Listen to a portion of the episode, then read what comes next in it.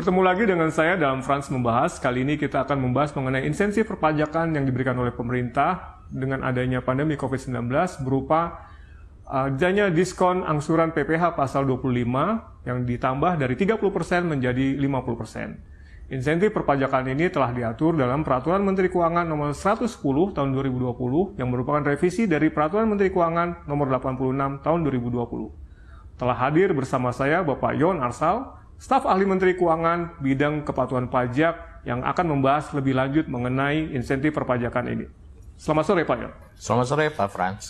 Ya, gini Pak Yon, dengan tadi uh, sudah sampaikan bahwa kita ada insentif kepada para pengusaha atau wajib pajak lah dalam hal ini. Ya, kemarin kan kita waktu itu sudah memberikan insentif berupa uh, diskon nih, quote unquote diskon lah PPH yeah. pasal 25 dari 30% waktu itu kan. Yeah. Kemudian sekarang ditambah menjadi 50%. Ya. Kira-kira apa latar belakang pemerintah sehingga memberikan tambahan diskon ini? Uh, terima kasih Pak Frans. Jadi kalau kita lihat sebenarnya kan uh, ini dinamikanya kan berkembang begitu cepat ya.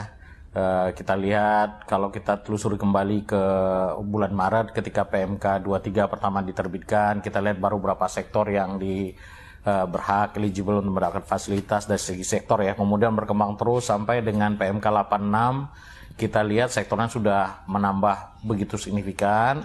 Bahkan untuk PPA 21 DTP saja sudah hampir 1189 sektor. Dari total sektor kita itu ya hampir sekitar 1400. Artinya hampir seluruh sektor sudah berhak mendapatkan fasilitas. Nah, pemerintah mengembangi perkembangan yang uh, perkembangan yang sangat dinamis ini tentu juga mendengarkan masukan dari berbagai pihak, Pak Frans. Nah, salah satunya tentu masukan dari para stakeholders, kemudian masukan ya termasuk dari para pelaku usaha. Sekaligus kita juga tentu menganalisis sendiri nih, melihat gitu ya ke dalam uh, catatan laporan apa namanya pembayaran pajaknya wajib pajak. Kita lihat juga dari berbagai indikator yang lain, kita melihat bahwa memang rasanya salah satu insentif yang kita buat itu kan tadinya adalah diskon, pada kutip sederhana diskon ya, 30% dari angsuran yang seharusnya 100% yang harus terhutang, diturunkan 30%. Nah kita melihat mungkin dalam kondisi saat ini, dan juga berdasarkan masukan dari berbagai stakeholders tadi melihat bahwa memang fasilitas ini dirasa belum memadai dan kita lihat kan ini durasinya prolong cukup lama begitu ya sehingga kita merasa ya mungkin kita naikkan ke level 50% dan itu kurang lebih sudah sesuai dengan permintaan para stakeholders gitu Pak Fran jadi ya eh, kita eh, mencermati lah perkembangan yang dinamis ini dari waktu ke waktu kita evaluasi terus plus juga kita mendengarkan masukan dari para stakeholder yang menjadikan latar belakang kenapa kita mengambil keputusan seperti itu. Oke, terima kasih Pak Yon. Jadi bentuknya seperti apa Pak realnya dan juga apa manfaat yang diharapkan uh, dapat diterima oleh para pengusaha tersebut? Uh, kalau kita lihat realnya misalnya kan kalau PPH kita ini kan sistemnya angsuran ya Pak Frans ya. Jadi kalau misalnya tahun lalu SPT kita itu katakanlah uh, ada pajak yang harus kita bayar 120 misalnya, berarti kan setiap bulan kan berdasarkan uh, uh, perhitungan tolong kita cicil nih 10 setiap bulan, yeah. nah, ya kan? Nah kalau sekarang uh, kita itu harusnya normal kita cicil 10 setiap yeah. bulan, tapi kemudian karena kita melihat adanya dunia usaha membutuhkan insentif seperti ini, maka kita kemudian diskon awalnya tanda kutip diskon 30% sehingga yang tadinya dia harus cicil 10 sebulan hanya jadi 7 Nah, kemudian kalau kita lihat kemudian merasa kurang sekarang jadi 5 uh, 50%. Jadi dia cuma hanya perlu membayar angsurannya sebesar 5 saja per bulan. Nah, pertanyaan menarik tadi Pak Frans, kenapa misalnya kita pertanyaan tadi sebenarnya apa tujuan pemerintah? Nah, kalau kita lihat secara overall kalau kita lihat overall dari keseluruhan uh, insentif usaha ini kan tujuannya tiga Pak Frans. Kalau kita boleh kelompokkan. Yang pertama adalah dalam konteks membangun, memelihara, maintaining apa namanya demand Ya, caranya memelihara itu dengan adanya yang tadi insentif mungkin PPh pasal 21 itu kan untuk memelihara daya beli masyarakat. Nah yang ini termasuk impor, termasuk pengurangan angsuran PPh ini, kemudian termasuk relus, apa, restitusi dipercepat, itu lebih diarahkan sebenarnya untuk membantu cash flow perusahaan.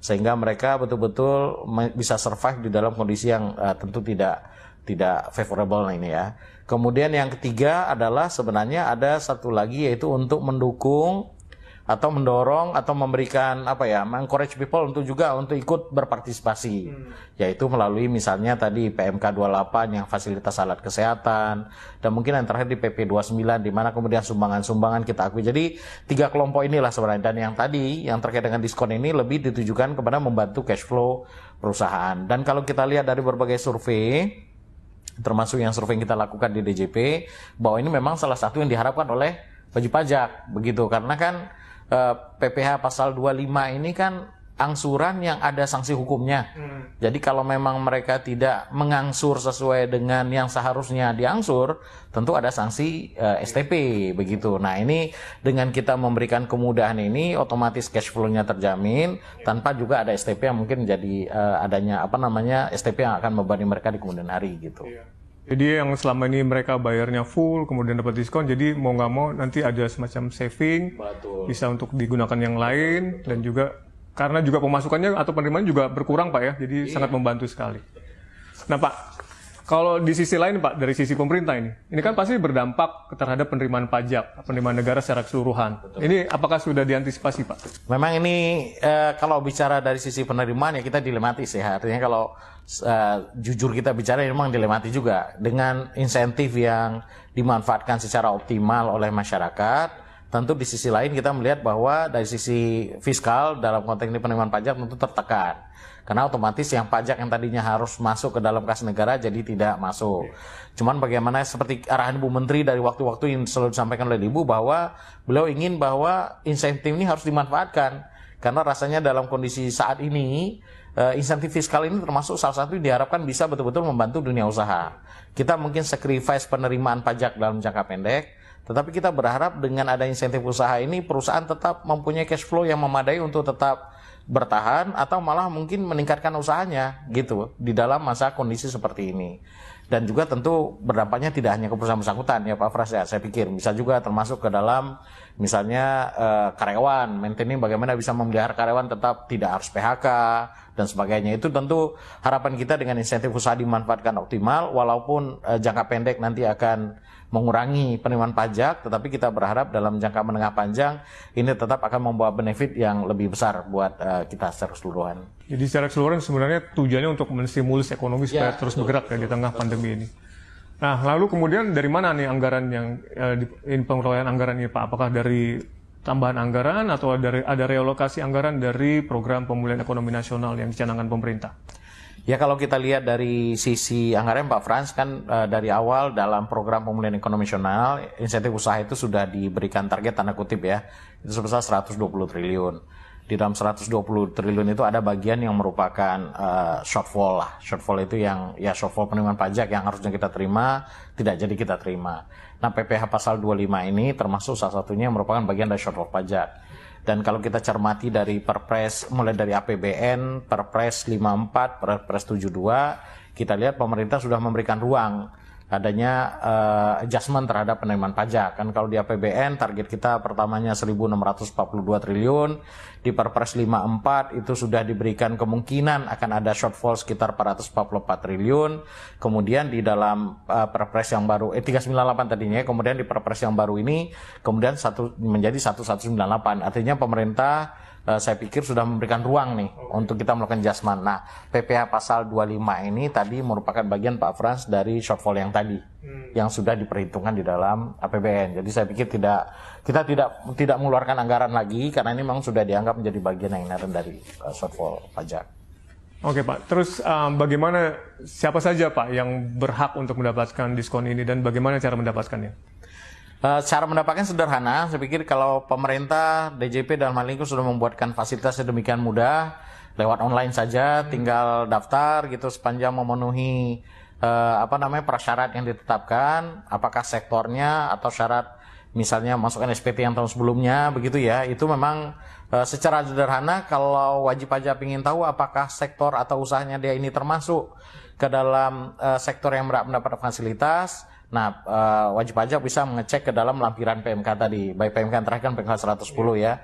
Tinggal dicek atau kalau mau ya bisa juga dicoba dimasukkan ke dalam apa masuk ke aplikasi Direktorat Jenderal Pajak, dicek di sana apakah sektor saya ini termasuk sektor yang uh, eligible untuk mendapatkan fasilitas. Kalau sektornya eligible ya berarti tinggal ikut saja udah nanti tinggal kewajibannya pelaporan setiap bulan. Very simple. Mas simpel ya. Apalagi di tengah pandemi ini mereka juga nggak perlu lagi datang ke kantor pajak Pak. Bisa dilakukan secara online ya. Oke Pak, yang terakhir nih dari ini kan tadi PMK 110 ini eh, berlakunya sejak Juli Pak ya. Sedangkan keluarnya kan baru bulan September ini Pak. Sementara dari mereka dari bulan Juli sampai September mungkin udah diskon yang 30%. Bagaimana mendapatkan hak yang 50% ini Pak caranya? Betul, betul sekali Pak Frans. Kan ini terbitnya udah a- a- akhir Agustus ya. Sementara kan ini dihitung masa Juli. Kalau kita hitung masa Juli PPh 25 ini kan eh, itu angsurannya itu kan dibayarnya tanggal 15-an gitu ya. Sehingga besar kemungkinan wajib pajak sudah membayar duluan yang diskon 30%. Nah, bagaimana kalau mereka sudah membayarnya diskon 30% sementara ini ada tambahan. Nah, kita memberikan kemudahan juga cukup melakukan penghitungan kembali saja Pak Frans di masa berikutnya. Katanya kalau misalnya kemarin udah keburu bayarnya 30% kelebihan ya dua nanti diperhitungkan saja di masa berikutnya. Sehingga dia membayar lebih lebih kecil di masa-masa bisa diakumulasikan. Kita buat prosesnya sedemikian mudah lah untuk eh, membantu wajib pajak dalam masa seperti ini. Ya, saya rasa sudah cukup lengkap Pak Yon. Terima kasih sekali atas penjelasannya dan mudah-mudahan akan semakin banyak lagi uh, wajib pajak yang memanfaatkan insentif perpajakan yang disediakan oleh pemerintah ini. Dan ini berlaku sampai Desember. Berlaku sampai Desember 2020. Kapan lagi nih memanfaatkan insentif yang diberikan oleh pemerintah selama masa pandemi ini? Terima kasih Pak Yon. Sampai ketemu lagi. Ya. Ketemu lagi. Demikian pembahasan saya dengan Pak Yon Arsal. Mudah-mudahan bermanfaat buat kita semua dan bagi Anda yang belum memanfaatkan insentif perpajakan ini, segeralah melaporkan diri melalui online ke www.pajak.go.id dan manfaatkan insentif ini. Terima kasih.